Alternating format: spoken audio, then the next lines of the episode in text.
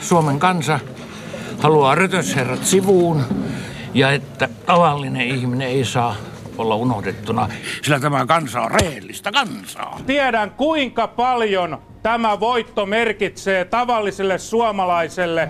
This will be a victory for real people, a victory for ordinary people. Comme des éléments de nation conquérante à notre is taking back control of the entire machine of our economic and political La system. réalité, c'est que les Français ne veulent plus d'immigration supplémentaire. 485 million people, and any of them can come here in unlimited numbers. Az 56-os forradalom örököseiként nem fogadhatjuk el, hogy Európa elvágja azokat a gyökereit, Unkarin is pääministeri Viktor Orban pitämässä puhetta Budapestissa. Kossutin aukiolla. On lokakuun 23. päivä. Unkarin kansannoususta on kulunut és 60 tiszteletre vuotta. Paikalla Kossutin aukiolla Orbania oli kuuntelemassa myös politiikan ja historian tutkija Heino Nyyssönen. No hän sanoi muun muassa, että äh, puhui äh, heistä vuoden 56 perillisinä ja äh, vuoden 56 eurooppalaista merkityksestä, kansallisvaltion merkityksestä ja äh, että kuinka Eurooppaa ei voi olla ilman kristillisiä juuria. Tämä on hyvin tyypillistä semmoista Orbánin käyt- käyttämää retoriikkaa. Tietysti voidaan ajatella, että ehkä äh, kun on 56 vu- vuosipäivä, niin tämän tyyppinen retoriikka nousee, mutta, mutta erityisesti niin äh, Orbánilla on viime vuosina ollut tällainen, vo- voisiko sanoa, lainausmerkeissä sota Brysseliä vastaan. Että hän on käyttänyt muun muassa semmoisia argumentteja erityisesti kansallisen juhlapäivinä, että me emme sallineet eh, Moskovaan puuttua 56, emmekä 90, emmekä sallineet nytkään Brysselin. Eh, Vielä on sitten myöskin, sa- saattaa yhdistää joku 1848 ja Wien. Eli ajatellaan jotenkin, että historia on tämmöistä toistuvaa ja eh, syklistä, ja nyt tällä hetkellä se eh, viholliskuva on Bryssel. Ja nimenomaan tämmöinen Brysselin liberaali, kosmopo, jopa kosmopoliittinen Bryssel, joka vastustaa, vastustaa kansallisvaltioita ja ajatuksena, että tähän kuuluu myös kaikki tämä pakolaiskeskustelu. Ja Orban hyvin mielellään kertoo, että silloinkin piti olla vastaan ja nytkin. Eli hän yhdistää näitä eri vuosilukuja ja nytkin pitää olla valmiina kamppailuun. Tässä eurooppalaista populismia ja historiasarjan kolmannessa osassa kohteena ovat Unkari ja Puola. Molemmissa maissa vallankahvassa ovat kansallismieliset oikeistopopulistit. Unkarissa Fidesz-puolueen Viktor Orban on pääministeri. Puolassa todellisena vallankäyttäjänä pidetään laki- ja oikeuspuolueen puheenjohtaja Jaroslav Kaczynskia.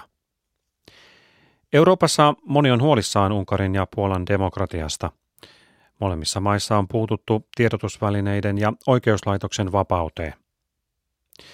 Heino Nyssonen on pohtinut, voisiko Unkari ja Puolaa pitää eräänlaisina suunnannäyttäjinä siinä, mitä Euroopassa on tapahtumassa. Jotkut väittävät, että globalisaation huippuvuodet olisi ohi, että kuinka suuresta ja vakavasta kansallismielisestä käänteestä tässä nyt sitten on kysymys. Ainakin jonkinnäköistä todennäköisesti. Nyt jännitetään, miten Ranskan presidentinvaaleissa tulee käymään. Britanniassa on ollut tämän tyyppisiä argumentteja pitkään, mitä kaikkea tämä Trumpin voitto tulee tarkoittamaan. Ja tältä kannalta voisi ajatella, nimenomaan juuri tällaisten valitetaan monille suomalaillekin vähemmän tunnettujen maiden kuin esimerkiksi Puola tai Unkari tutkiminen onkin tässä vaiheessa erittäin kiinnostavaa, koska monet saattaa ajatella, että nämä maathan on vähän niin kuin jäljessä. Ja mä oon tavannut paljon semmoista asennetta, että jos ajatellaan näitä vähän niin kuin toisen luokan Itä-Euroopan maina tai jotain muuta, mutta mä oon monta kertaa joutunut itseltäni kysymään, että entä jos nämä maat ovatkin edellä. Puolesta ja Unkarista eräät tutkijat julkaisivat muutamia vuosia sitten semmoinen puhuvat englanniksi backdoor nationalism. Eli mä oon koittanut kääntää sen kyökki-nationalismiksi, jossa tavallaan tuodaan Euroopan unionin aikaan, jossa ajatuksena oli, että Euroopan unioni merkitisi tämmöisen vanhakantaisen nationalismin loppua, niin pikemminkin nämä vanhat teemat tuodaankin tavallaan keittiön kautta sisään Euroopan unioniin. Ja näinhän todellakin on käynyt. Unkarin Fidesz ja Puolan laki ja oikeus ovat monella tapaa hyvin samankaltaisia puolueita. Nimenomaan tämä näkyy arvoissa eniten ja tietysti miksi ei myös talouspolitiikassa, että molemmat pyrkii arvostelemaan tämmöistä, voisiko sanoa globalisaatiota ja moraalitonta liberalismia ja pyrkivät hakemaan tämmöisen niin kristillisen Euroopan, Euroopan juuria. Ja molemmissa on tarkoittanut muun muassa että politiikka on aika pitkälti miesten asia. Puolassa oli iso aborttikeskustelu tässä äskettäin ja suhteessa tietysti on näkynyt, näkynyt paitsi näiden historiallisten teemojen nousuna, niin myöskin ongelmana Saksa suhteena erityisesti. Määrittelyissä populismiin liitetään elitivastaisuus, erilaisten uhka- ja viholliskuvien maalailu, yksinkertaiset vastaukset monimutkaisiin ongelmiin ja nationalismi. Viktor Orban on tosin kuulunut Unkarin poliittiseen eliittiin jo 25 vuotta. Mutta sitten taas kysymys sitä eliitin vastausta, mitä sillä eliitillä tarkoitetaan. Kyllä, Orbán on liberaalin eliitin vastainen. Ja hän näkee, että tämä liberaali eliitti on se, mikä kuvastuu jossakin Hillary Clintonissa tai nimenomaan Brysselin kosmopoliiteissa tai jotain muuta vastaavaa. Ja hän itse asiassa, että olisi ollut ainut eurooppalainen pääministeri, joka avoimesti liputti Donald Trumpin puolesta viime kesänä. Voi olla muitakin, mutta ei mun silmääni ainakaan sattunut. Että kyllä tällaisia löytyy. Että Orbánin mukaan Trump on parempi sekä Unkarille että Euroopalle. Eli tämä elitin vastaisuus on tietysti kysymystä, minkä edin. Tässä tapauksessa tarkoittaa Brysselin eliittiä, nimenomaan tästä liberaalia tai vasemmistolaista, kommunistista eliittiä, tämän, tämän tyyppistä. No mikä se nationalismi tietysti tässä tapauksessa Unkari on tällä hetkellä henkeä kohden laskettuna EUn suurin nettosaaja. Mm, Orban ei ole missään vaiheessa esittänyt edes David Cameronin tapaan taktista maasta vetäytyä EU-sta. Mutta tämä nationalismi on kuitenkin se, mikä liittyy jo poliittiseen kulttuuriin, että tavallaan Orbán pyrkii esittämään Unkarin tämmöinen jatkuvana vapaustaistelija. Niin kuin aikaisemmin sanoin, että milloin taistettiin Viiniä, milloin Moskovaa vastaan, nyt on tarkoitus taistella tämmöisten itsenäisten kansakuntien Euroopan puolesta nimenomaan Brysseliä vastaan. Ja tässä tavallaan nationalismihan on paljon myös tämmöistä historiaa ja historian tulkintaa oman kansan keskeisten kertomusten korostamista. Heino Nyssänen on kirjoittanut Unkarin demokratian nykytilanteesta kirjan, joka ilmestyy keväällä 2017. Siinä missä Suomessa kansallista identiteettiä tuntuu puhuttelevan lähinnä talvisota, Unkarin historiassa on paljon kaikenlaista mihin kiinnittyä. Se on asia, minkä takia minä aikanaan kiinnostuin itäistä Keski-Euroopasta, erityisesti Unkarissa on tuhatvuotinen historia. Ja, no, suomalainen herättää hilpeyttä vasta-argumentti, että meillä Sakaris Topeliushan kyseli 1840-luvun, että onko meillä historiaa, ja hän tuli siihen tulokseen, että ei ole. Mä allekirjoitan tämän ihan täysin, jos vertailukohtana on Unkari. Mutta kysymys juuri siitä, että kuinka paljon se historia loppuisi muokkaa sitä identiteettiä. Jos meillä on vain niin yksi talvisota, niin Unkarissa näitä on vaikka kuinka monta. Mutta Unkari on yksi sellainen maa, jossa tämä poliittisessa kulttuurissa tämä historian käyttö korostuu. Eli juuri tämä tämmöinen syklisyys, eli ajatellaan, että historia toistuu ja sitä mielellään myös toistetaan. Ja on tällainen suurvalta menneys, suuri menneys, joka sitten päättyy Trianin rauhaan 1920, jossa Unkari menettää hyvin suuria suuria maa-alueita ja tämä vanha Itävalta-Unkari kaksoismonarkia särkyy. Tässä on sitä kautta taustana eräänlainen nostalgian politiikka, josta mä löydän kyllä esimerkkejä myös, myös Venäjältä. Mutta miksi oikeastaan Unkari on erityisen kiinnostava juuri, juuri tässä mielessä, että Unkarissa tämä näyttää, ainakin se miten paljon, ja mitä mä oon tämä asia selvitellyt ja tutkinut, niin oikeastaan Unkari on vähän arkkiesimerkki, että jopa voisi sanoa, että oikein jopa ääriesimerkki tästä ilmiöstä. Ennen kuin sukelletaan Unkarin historiaan ja sen käyttöön syvemmälle, puhutaan hetki Viktor Orbanista ja Fidesz-puolueesta. Nekünk a szabadság azt is jelenti, hogy nem vagyunk alávalóbbak másoknál. Azt jelenti, Nekünk is kiár a tiszteloknál.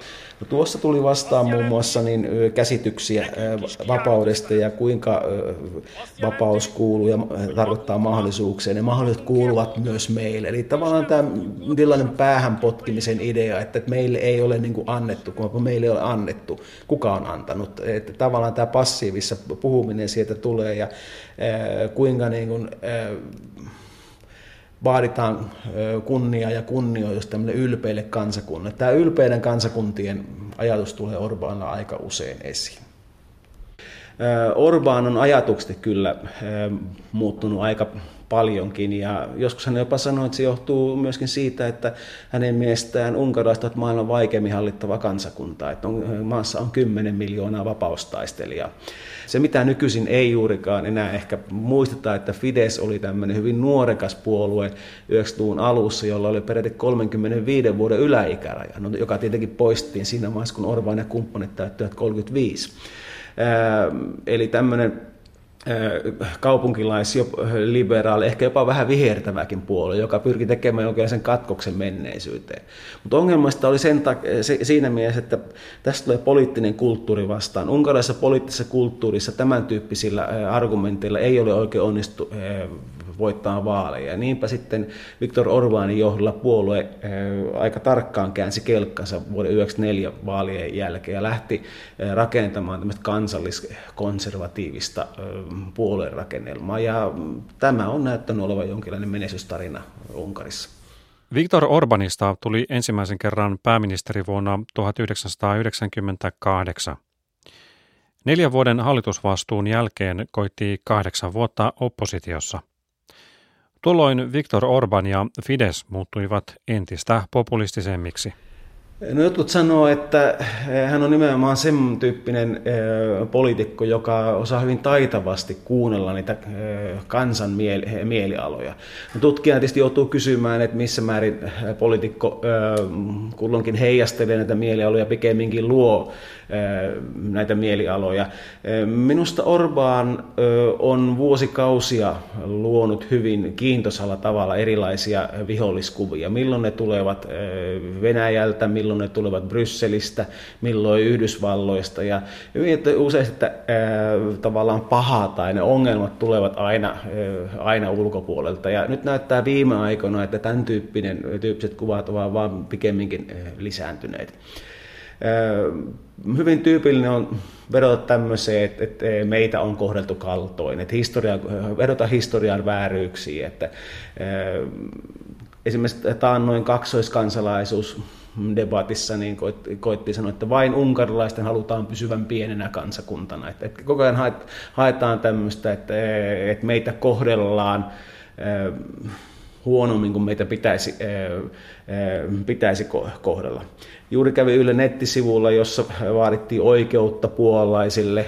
Orban on vaatinut pitkään niin oikeutta unkarilaisille. Tämmöinen ajatus siitä, että kansakuntia olisi potkittu päähän, niin siihen katkeruuden politiikkaan pystytään perustamaan hyvin paljon näitä asioita.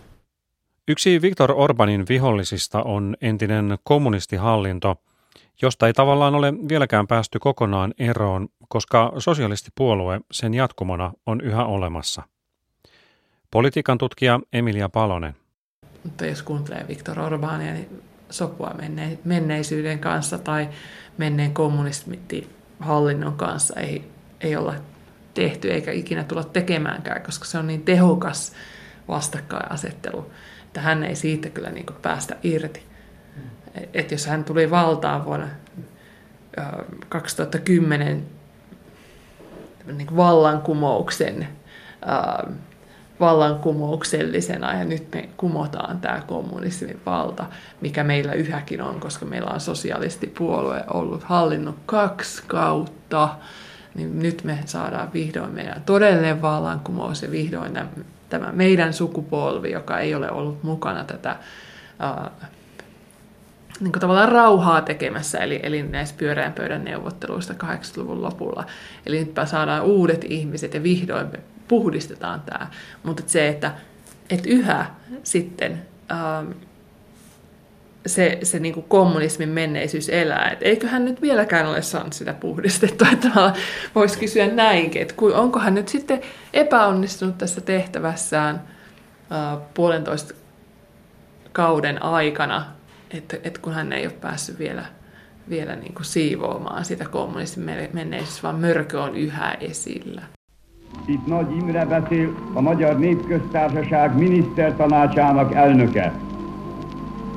Ma hajnalban a szovjet csapatok támadást indítottak fővárosunk ellen. Pääministeri Imre Nagy pitämässä radiopuhetta Unkarin vuoden 1956 kansannousun aikana. Natsin ajamat uudistukset olivat rohkaisseet unkarilaisia vaatimaan vapaita vaaleja ja neuvostojoukkojen vetämistä pois maasta. Neuvostoliitto puuttui asiaan aseellisesti ja kansannousu kukistettiin verisesti. Kansannousu on tärkeä osa unkarilaisten identiteettiä, mutta sen merkityksestä on käyty ja käydään kovaa poliittista kamppailua. Sillä perustellaan tavallaan sellaista ajatusta, että kuinka unkarilaiset laittoivat kampoihin vastustivat neuvostokommunismia. Ja siihen suuri osa Unkarista pyrkii, pyrkii niin vetoamaan juuri sen takia, että se muodostaa keskeisen, tämmöinen vastarinta muodostaa keskeisen osa identiteettiä. Ja ö, tätä identiteettiä käytettiin sitten 89. Vähemmän Suomessa tunnetaan esimerkiksi se, että Unkarin tasavalta tavallaan pyrittiin rakentamaan koko 56 myytin, myytin ylle. Eli ajatuksena, että se oli tämmöinen demokraattinen liike noin pari viikon aikana. Nyt se myytti näyttää entistä enemmän, enemmän kyseenalaistunut. Itse mä näen, että lähinnä siinä oli tämmöinen antistalinistinen kumousyritys kyseessä tai tämmöinen nationalistinen kumousyritys kyseessä. Kuinka pitkälti se oli demokraattinen, kuinka pitkälti kahdessa viikossa voi edistää demokratiaa on yllättävän hankala, hankala kysymys. Mutta kaikki poliitikot oikeastaan Unkarissa vetoavat siihen. Ja Orbán, joka on nyt pääministeri, niin sen takia se rooli on hänellä, mutta myöskin kaikki vasemmistopuolueet. Se on semmoista poliittista kulttuuria, jota menestyvä poliitikko ei yksinkertaisesti voi, voi jättää hyväksi. Joskus kuulen aina, että aha, onko se vähän niin kuin Suomen talvisota. No tavallaan, mutta ehkä Suomessa nykyisin ajatellaan, että on vähän makaberiakin vedota talvisotaan. Et, et meillä kai kuitenkin historian kirjoitus ja tämmöinen, voisiko nationalismikin on sen verran maltillisempaa, että, että jotenkin meillä ei oikein Suomessa hyväksytä historiallisia analogioita, että niitä pidetään yksinkertaisesti huonoina. Mutta näin ei suinkaan ole kaikissa poliittisissa kulttuureissa. Poli- poliittinen analogia on hyvin tyypillinen ma- maailmalla, ja Unkarin oikein hyvä esimerkki siitä. Kansannousu unkarilaisten vastarinnan symbolina on kelvannut niin vasemmalla kuin oikealla. Aikaisemmin kansannousu oli enemmän vasemmiston hallussa. Emilia Palonen. Koska siis 56 ei ollut oikeastaan niin kuin agendalla hyvin pitkään aikaan, koska se 90-luvulla määriteltiin jotenkin niin kuin vasemmiston omaisuudeksi oikeisto Unkarissa jotenkin irtisanoutui siitä ja ne, ne niin kuin, muistomerkit pystytettiin siis sosialistien niin kuin vallassa ollessa, eli sosialistipuolueen ja liberaalien ollessa hallituksessa. Eli tavallaan he ovat ottaneet niin sitten vastuun siitä 56 muistamisesta. Et ihan silloin alkuvuosina kuka tahansa niin kuin saattoi laittaa menehtyneille sukulaisilleen niin kuin pienen muistomerkin jonnekin. Nyt se on sitten taas kaikki muistaminen on Budapestissa ähm, keskushallinnon äh, käsissä. Ja, ja tavallaan sitten sitä kautta ähm, sitä niin kuin hallinnoidaan eri tavoin. Ja, nyt sitten tietenkin nämä 56, minkä, minkälaisena se näyttäytyy vaikkapa äh, uudistetulla parlamenttiaukiolla eli kossutteerillä, niin siellä on semmoinen näyttely, näyttelytila maan alla. Siellä kerrotaan siitä, että kuinka eräänä päivänä, kun oli tämmöiset mielenosoitukset vuonna 1956, 4.11., niin sinne tuli tankit ja, ja tota, nämä tankit yhtäkkiä, neuvostotankit, alkoi tulittaa ihmisiä ja se oli hirveä tragedia. Siellä ei kerrota, että mistä tämä koko 56 syntyi, minkä takia ne ihmiset oikeastaan siellä oli, paitsi että kommunismi oli paha juttu, mitä ne ajo. Nehän ajoi ihan niin kuin tämmöistä länsimaista marksismia, marksilaisuutta. Siinä johtohahmona oli Imre Nagy, mutta taustalla esimerkiksi sitten Georg Lukács, uh, unkarilainen filosofi, joka oli, niin tunnistetaan tämmöisen niin kuin, länsimaisena marksilaisena. Eli, eli tämmöinen niin kriittinen, mutta kuitenkin niin kuin kommunisti oli, oli tämä Lukács. Sitten Imre Nagy ja muut oli ehkä vielä niin kuin enemmän länteen katsovia, mutta silti sosialisteja. Ja tämän takia niin kuin, tämä 56 on hyvin hankala käsitellä oikeistolle Unkarissa, koska puhutaan tragediasta, puhutaan toivosta, ja, joka murskattiin, mutta samaan aikaan niin kuin, puhutaan jo, niin kuin puhuttaisiin, jos siitä puhuttaisiin, siitä, että se olisi kuitenkin niin kuin, tämmöinen ei niin, uh, uh, niin, ei niin yksi, yksi oikein oikeistolainen uh, juttu. Viktor Orban on pyrkinyt brändäämään kansannousua uudestaan. Orbanin kansannousu oli pyrkimys tavoitella porvarillista Unkaria. Ja sitten ulkomaan tapahtumiin. Unkarissa juhlitaan tasavallan perustamista ja kansannousun vuosipäivää. Väliaikainen presidentti Matias Syros julisti Unkarin tänään tasavallaksi, joka on sekä porvarillinen että sosialistinen demokratia. Samaan aikaan maassa vietetään vuoden 1956 kansannousun vuosipäivää. Ünnepélyesen bejelentem, hogy az országgyűlés által módosított alkotmány Orbanin ja Fidesin käsittelyn kohteena on ollut myös vuonna 1989 tapahtunut Unkarin tasavallan synty. Unkarissa todellakin mentiin niin pitkälle, että uusi 89 demokratia, se jopa julistettiin samana päivänä, eli tämän Unkarin kansannousun vuosipäivänä 23.10.89. Ja pitkään näitä juhlittiinkin, 23.10. juhlittiin sekä 56 kansannousun, unkarilaista vallankumous- ja vapaussota, merkiksi että 89 tasavallan julistamisen päivä.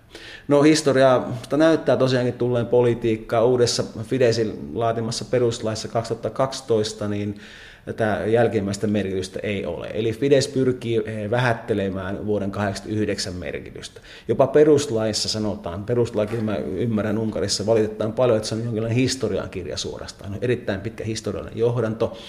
Eh, ymmärrän sen niin, että eh, peruslaki on kirjoittu jopa, eh, jopa, että Unkarin suvereenisuus palautui ensimmäisten vaalien jälkeen toukokuussa 90. Eli siinä tavallaan pyritään niin kuin lakasemaan ikävät kysymykset, mitä oli ennen vapaita vaaleja ja kuka eh, oli muutoksen kärjessä, niin ne pyritään välttämään tämän tyyppisiä kysymyksiä. Ja tässä on näkynyt tämän eh, Fides-aikakauden näkemys, että, että oikeastaan se 89 oli vaan tämmöinen ohimenevä ja pikemminkin tässä julistuksessa, jonka äsken mainitsin, niin arvioidaan näin, että vasta 2010 on käännevuosi. Et pikemminkin tämä kommunistivallan romahdus johti tämmöiseen niin yltiöliberalismiin, joka johti köyhyyteen käytännössä ja tuloeroihin, tämmöisen moraaliseen rappeutumiseen, mutta vasta 2010 olisi semmoinen käännevuosi. No tietenkään tutkijana tämä on vaikea uskoa, varsinkin kun sama mies on ollut muotoilemassa nämä molemmat järjestelmät. Eli Viktor Orban oli hyvin keskeisiä tämän 89 josta itse käytän termiä neuvoteltu vallankumous. Eli hyvin olennaista on se, että Unkarissa nimenomaan nämä, nämä keskeiset peruslain muutokset hoidettiin neuvottelupöydässä, samaten kuin Puolassa. Eli Puola ja Unkari on ne 89 edelläkävijät, joissa molemmissa tämä prosessi neuvoteltiin. Ja tämä Puolassa johti sitten osittain vapaisiin vaaleihin jo kesäkuussa 89 ja Unkarissa siihen, että maa julisti ensimmäinen tasavallaksi. Eli 89 Unkari teki siinä mielessä historiaa, että se oli ensimmäinen tasavalta. Ja kaikki tämä tapahtui ennen Berliinin muurin murtumista. Että mä joudun aina korostamaan sitä, että tietysti Saksa on iso maa, mutta että myöskin ennen kylmän sodan symboliksi nousta Berliinin muuri, joka on dramaattisin tapahtuma. Niin sitä ennen tapahtui jo niin merkittävä, merkittävä asia, että Unkari muuttaa kokonaan järjestelmänsä. Tämä on erittäin tärkeä asia minun mielestäni. Tuota tärkeyttä Viktor Orban ja Fides eivät millään muotoa halua korostaa tai muistella. Olihan Unkarin tasavallan synnyn taustalla myös kommunistihallinnon edustajat, joiden perillisiä ovat nykyiset Fidesin poliittiset vastustajat sosialistit. Mutta Unkarin kansannousu vuonna 1956 tai Unkarin tasavallan synty vuonna 1989 eivät suinkaan ole ainoita populistien historiapolitiikan kohteita. No minusta yksi ylitse muiden, ja oikeastaan tämäkään ei ole pelkästään nyt näiden populistien, vaan oikeastaan kaikkien, mutta ero on siinä, että kuinka paljon sitä halutaan korostaa, on se 1848. No 1848 puhutaan niin Euroopan hulluna vuotena tai kansojen keväänä, riippuu vähän keneltä sitä kysyy, minkälailta historioitsijalta. Mutta sinä vuonna Unkari kantoi vallankumouksen lippua kaikista pisimpään. Ja tämä on ollut semmoinen perinne, mikä oikeastaan Unkarissa on muokannut koko puolueen rakennelmaa siitä saakka. Eli kysymys siitä, että miten paljon ollaan valmiita tekemään, tekemään kompromisseja esimerkiksi Itävallan kanssa tai suhde Venäjään, koska venäläiset olivat, Venäjän saari oli kukistamassa sitä 48. Se on semmoinen asia, joka on näkynyt Unkarissa identiteetin rakentamissa yli 150 vuotta. Ja välillä välillä niin sen juhlimista on joko rajoitettu tai jopa, jopa kiellettykin, mutta siinä vaiheessa kun Unkarista vapautuu 89, niin yksi keskeinen kysymys oli, että miten aiotaan juhlia tämä 15.3. vuosipäivä. Ja tämä 1848 on myös hyvin keskeinen primusmoottori sille 56. Eli nämä 56 kapinaiset lähtivät, ja sitten on paljon dokumentteja, kuinka että me olemme 1848 hengessä. Että se tavallaan se 1848 kansojen kevää ja tämmöinen kumouksen tekeminen niin elää elää jopa niin, että mä katsoisin, että se viidestä kolmatta on Unkari hyvin keskeinen politiikkapäivä nykyisinkin. Ja itse radikaalimman puheen, minkä mä olen toiseksi Orbaanilta nähnyt, niin hän piti juuri tämän vuoden viidestä kolmatta, jossa hän vaatii nimenomaan, että ylpeiden kansakuntien pitää pysäyttää Bryssel. Unkarissa historiapolitiikan runsauteen saattaa vaikuttaa se, että kommunismin aikana historiaan viittaaminen tai historian käyttö oli rajoitettua. Emilia Palonen. Voi, voishan sitä sanoa niinkin, että, että tähän niin kuin kommunismiin liittyi semmoinen niin historiattomuus tai että, että tota, oltiin aina ajateltiin vain tulevaisuutta ja, ja näin edelleen pikemminkin kuin sitä menneisyyttä. Ja to, tokihan sitten on näitä tämmöisiä muistamisia ja muistomerkkejä ja kaikkea muuta oli myös sinä aikana.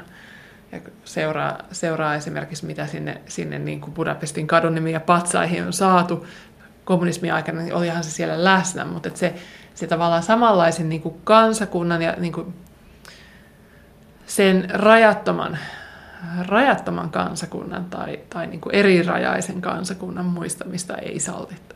Ja si, si, siitä niin kuin nousee tämä niin kuin oikeistopopulismin niin kuin historia-ajattelu, mikä nyt on sitten myös Jobbikilla. Ja siellähän Siis jos kommunismin aikana nämä niin kuin rajat olivat kuitenkin siis naapureihin, naapurimaihin, jotka oli samassa blokissa, tai, tai sitten Itävaltaan, niin, um, joka oli neutraali, niin oli, oli niin kuin koskemattomia, että sitä rajakysymystä ei saanut ottaa mukaan. Ja sitten jokaisessa maassa niin kuin, um, stalinilaisen mallin mukaan niin kuin ajettiin niin kuin nationalismia yhdessä maassa – Eli, eli se oli semmoista niin kuin nationalismin piti, unkarilaisuuden piti olla sitten unkarilaisuutta, joka on niissä rajoissa, valtio-unkarilaisuutta. Ja se, sitähän sallittiin, mutta että sitä, tätä niin kuin keskustelua siitä, että mitä meille tapahtui ennen kuin nämä rajat saatiin, pitäisikö näin rajoja olla erit, e, tai että, että hei, näitä unkarinkielisiä tyyppejä asuu oikeasti muuallakin. Eli, e, eli tavallaan se samalla tavalla kuin, niin kuin joku Woodrow Wilsonin ajatus siitä, että jokaisella kansakunnalla voisi olla nyt nämä omat valtionsa Euroopassa ensimmäisen maailmansodan jälkeen, niin myös toisen maailmansodan jälkeen oleva niin kuin, ähm, kommunismi niin oletti, että kyllä me nyt selvitään tästä, että ei, ei, nämä on tämä nimellinen äh, kansallisuus, joka sitten dominoi ja saa dominoida. Ja, ja siinä aikana myös niin kuin, äh, alueelliset erot pienenty Unkarissa kieli, niin kuin yhtenäistyi, yhtenäiskulttuuria luotiin ja näin. Niin tähän vastavoimana on nyt tämä niin kuin Jobbik, Jobbikillakin se, että siellä on Jobbikilla ja Jobbikin lähellä on erilaisia tämmöisiä alakulttuurisia niin kuin kansallismielisiä ryhmittömiä, joilla on kaikilla niin kuin oma näkemyksensä siitä, mikä on unkarilaisuus ja mikä on sen niin kuin taustat. Historiaa käyttää siis myös äärioikeistolainen Jobbik-puolue, joka on tunnettu antisemitistisistä ja muista vähemmistöjen vastaisista lausunnoista. Jobbik on ehkä vieläkin populistisempi kuin, Fides. Fides on tavallaan semmoinen hybridi, joka menee, menee jo, joka suuntaan, mutta Jobbikilla on hyvin selvästi se semmoinen kyllä kansallinen ja elitin vastainen agenda, josenkin takia, että he eivät tavallaan ole vielä päässeet tähän elittiin mukaan. Että se, se näkyy heidän toiminnassaan erittäin paljon. No tietysti tässäkin joutuu sitten kysymään taas, no mikä, mikä sitten on, ää, on äärioikeisto. Se on ihan yhtä lailla kiistanalainen käsite kuin tämä, tämä populist, populismikin. No Unkarissa on oikeuden päätös siitä, että Jobbikia saa kutsua äärioikeistolaiseksi, ja tämä päätös ei, ei kuitenkaan ottanut kantaa siihen, että onko puolueesta vai ei, mutta sitten on oikeus sillä nimellä sitä kutsua ja, ja käyttää teemat ovat kyllä omasta näkökulmastani sen tyyppisiä, että jos ajatellaan tämä eurooppalainen yhteistyö, että, että Marine Le Pen ei ole ottanut heitä yhteistyökumppaniksi, niin kai se nyt jostakin, jostakin kertoo. Uutta tässä on tänä vuonna se, että Jobbik on pyrkinyt, pyrkinyt esiintymään todellinen kansanpuolueen, eli, eli kansallinen kansanpuolue, ja käyttänyt hyvin paljon samantyyppisiä aseita, mitä Fidesz, esimerkiksi tämmöistä kansallista konsultaata, mielipidetiedustelua, jolla, jolla pyritään ottamaan kantaa kiinnostaviin asioihin. Väite siitä, että korruptio on, on laaja. No näinhän kaikki muutkin puolueet ovat sanoneet Unkarissa, mutta tämä asia ei, ja myös Puola on ihan samanlainen. Ja sitten myöskin että terveydenhuollon ongelmiin eli, ja koulutuksen ongelmiin. Tavallaan tämmöisiä ihmisiä lähellä olevia, olevia asioita. Ja miksi ei? Totta kai jos ajatellaan populismia kannatuksen hankkimisena, niin tämä on hyvin tyypillinen asia, mihin voi, mihin voi ja kannattaakin puuttua. Jobbikin edustajat monien muiden ohella ovat olleet innoissaan hunniteoriasta, jonka mukaan unkarilaiset polveutuvat idän vanhasta soturikansasta – Suomen ja Unkarin kielisukulaisuutta kansallismieliset populistit pitävät kommunisteajan propagandana. Dzisiaj chodzi o to, by demokracja mogła Vuonna 2015 Jaroslav Kaczynskin johtama laki- ja oikeuspuolue voitti Puolan parlamenttivaalit. Sen jälkeen vanhat kaverit Unkari ja Puola ovat löytäneet jälleen toisensa. Ja tämä, että Puolassa konservatiivit, tämä PIS, laki- ja oikeuspuolue voitti vaalit viime syksynä, tämä näyttää havahduttaneen monet. Eli tässä on nyt monta semmoista asiaa Euroopassa meneillään, joka on havahduttanut tämän talouskriisin jälkimainingista, missä tässä nyt tässä Euroopan nationissa mennään. Ensin on Puolan vaalit, sitten on Brexit, Unkarin kansanäänestys syksyllä, Trumpin voitto, Cameron, eli, eli näitä nyt on ollut oikeastaan aika aika monta. No tällä, jos ajatellaan tätä Puola-Unkari-akselia, niin se on kiinnostavaa, että näillä on hyvin vanhat hyvät suhteet. Puhutaan jopa, että ne on vanhoja kaveruksia, molemmilla on ihan omat tämmöiset sananlaskussakin tästä asiasta. Tämä menee nytkin 1400-luvulle, että heillä on yhteisiä kuninkaita, mutta heillä tavallaan heitä yhdistää kuitenkin, jos mietitään tämmöistä historian viime vuosia tai muuta, niin jopa tämmöinen kommunistivallankin aikana se, että eh, kummassakaan kommunistipuolueella ei ole kovin vahvaa kannatusta, toisin kuin esimerkiksi eh, Tsekkoslovakiassa tai Bulgaariassa tai, tai Jugoslaviassa. Eli tämmöinen tietty kansallismielisyys paistaa heiltä historiaa läpi koko ajan. Ja nyt erityisesti niin kun Orbailla näyttää menevän Euroopan unionin kanssa huonosti, niin nyt nämä Puolan suhteet on erityisesti lämmenneet tämän konservatiivien vaalivoiton jälkeen. Kiitosaa oli se, että kun kymmenen vuotta sitten näissä Unkarin kansannousun muistojuhlissa oli kymmeniä valtiomiehiä, heitä ei ollut nyt, ö, oliko siellä ketään muita kuin Puolan presidentti. Se kertoo, että Puolan presidentti oli nostettu, ö, nostettu jalustalle. Orba on tänä vuonna moneen, yhteen, ö, monen otteeseen puhunut, että nyt Brysseliä vastaan pitää nousta ylpeiden kansakuntien. Ja täällä ylpeillä kansakunnilla hän tarkoittaa nimenomaan Puolaa ja Unkaria. Ero Puola ja Unkari on kyllä sitten se, että Puolassa on tällainen vahva ja eri puolueiden merkkihenkilöiden presidentti, että useat presidentit on ilmasseet huolensa demokratian tilasta. Tämä on ollut semmoinen asia, mistä Unkarissa ei ole niin näkynyt, näkynyt jälkeenkään. Mutta hyvin samantyyppisiä ilmiöitä tässä on nyt näkynyt molemmissa maissa. Puolassa historiakysymykset liittyvät eniten toisen maailmansodan muistelemiseen. Tähän on pistänyt näppinsä myös Puolan nykyinen oikeistopopulistinen hallitus. Puolan lähihistorian tapauksista niin ongelmallisia on muun muassa Gdanskiin perustettava toisen maailmansodan museo. Että viime keväänä hallitus puuttui siihen, että se mielestä se eh, museon sisältö ei ollut tarpeeksi kansallismielinen. Vähän samoja asioita kuin eh, Unkarissa myöskin. Näihin puolalaisten tragedioihin tietysti liittyy joku Varsovan hävittäminen, hävittäminen, Hitler päättää sen hävittää, hävittää kostoksi kostoksetta niin Varsovan geton kapinasta, mutta myöskin sitten se, että kun neuvostojoukot saapuu Veikselle, niin miksi he jäävät siihen odottamaan useiksi kuukausiksi. Että se kyyninen tulkinta kertoo siitä, että Stalin halusi tuhota Puolan kotiarmeija. Eli tämä kotiarmeija, eli puol- oman puolalaisen vastarinnan olemus on se, josta erittäin paljon käyvään keskustelua, joka on hake, antanut vähän samantyyppistä identiteettiä puolalaisille kuin joku 56 unkari, unkarilaisille, eli Var, Varsovan kansannousu 44. Ja siitä oli käytännössä seuraus, että Varsova tuhottiin lopullisesti. Että Varsova on yksi niin Euroopan, Euroopan pahiten tuhoutuneita kaupunkeja, joka näkyy kyllä katukuvassa, jos, jos siellä käy. Eli ehkä just joku tämä, nimenomaan tämä Varsova 44, se vastarinta, Veiksel, nämä on ehkä semmoisia kysymyksiä, mitkä Puolassa ovat nousseet entistä enemmän. Ja varsinkin sitten tämä konservatiivinen PIS-puolue on halunnut tätä tämmöistä kansallismielistä historiaa tuoda vielä enemmän esiin.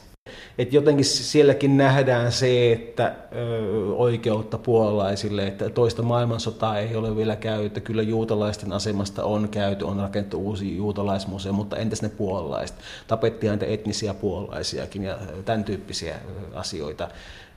Et vanhoja mm, asioita on avattu siellä myös paljon. Puola on ehkä semmoinen, jos miettii tämmöisiä historiapolitiikan suuria kysymyksiä, niin tietysti se noin kolme miljoonaa juutalaisen kohtalo on hyvin äärimmäisen järkyttävä.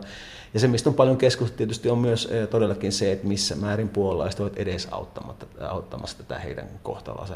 Hyvin arka, arka kysymys, koska puolalaisetkin näkevät itse paljon mieluummin uhreina kuin tekijöinä. Ja tähän tämmöiseen historiapolitiikkaan tai nationalismin, populismiin kuuluu hyvin pitkälti tämä, että, että tavallaan paha tulee muualta ja itse nähdään omat tekemät mieluummin uhrina, kun käytäisiin läpi, että missä määrin nämä uhriksi itseään mieltäneet ovat olleet myös tekijöitä. To była wina państwa niemieckiego i wina narodu niemieckiego, które, który to państwo popierał, który popierał Jaroslav Kaczynski puhumassa juutalaisten toisen maailmansodan aikaisen joukkomurhan muistotilaisuudessa kesällä 2016. Kaczynski muistuttaa Saksan syyllisyydestä. No kai tässä niin, että kai se Saksa suurempi syyllinen, syyllinen lieneekin, mutta, mutta kun se ei ole ihan niin yksinkertaista, että tavallaan tämmöistä kulttuurista antisemitismia, se on itse ollut hyvin laaja ilmiö Mm, Itä-Euroopassa Stalinia myöten. myöten että tavallaan, että päästä sen käsittelemiseen, niin se on ollut semmoinen kiistanalainen ja hankalasti lähestyttävä kysymys useissakin maassa. Puolan ja Unkarin oikeistopopulistien teemat ovat siis hyvin samankaltaisia. Puolassa pakolaiskriisi ei ole tosin noussut niin suureksi teemaksi kuin Unkarissa – mutta se, mikä molempia tietysti yhdistää, niin on tämä tämmöinen niin kristillisen Eurooppaan vetoaminen. No Puolahan on tietysti historialta yksi Euroopan katolisimpia maita, ja jos niin kuin sanottu, että Puola on niin kauan olemassa kuin puolalaisia olemassa. Harvinaista Puolen tapauksessa on se, että kokonainen maa katoaa Euroopan kartalta ja syntyy uudelleen. Tämä on itse historiassa aika, aika harvinaista, harvinaista. mutta juuri tämä tämmöinen kristillisyyden mm, korostaminen, Tosin näillä kyllä oli tämän pakolaiskeskustelun ohessa niin erojakin, että siinä vaiheessa konservatit ei ollut vielä voittanut Puolassa, niin Donald Tusk ja Orbán niin kävivät jonkinlaista historiaottelua Brysselissä siitä, että, että mitä itse asiassa tämmöinen mitä kristityys tarkoittaa. Tusk ymmärsi huomattavasti enemmän tämmöinen kuin kanssaihmisten tukena ja huomio osoitti, osoitti selvästi enemmän pakolaismyönteisiä asioita kuin Orbán, joka taas käytti historiaa siinä mielessä, että me olemme ainut kansa, joilla on tuntemusta muslimeista 150 vuodelta. Hän vetoo sitten 1500-1600-luvun aikaa, jolloin osa Unkaria oli Turkin tai Ottomaani, Ottomaanien miehittäjänä. Et tässäkin tavallaan tämä tämmöistä vanhaa historiaa käytettiin nyt sitten tämmöiseen populistiseen pakolaisvastaisuuteen ihan nyt nykypäivässä.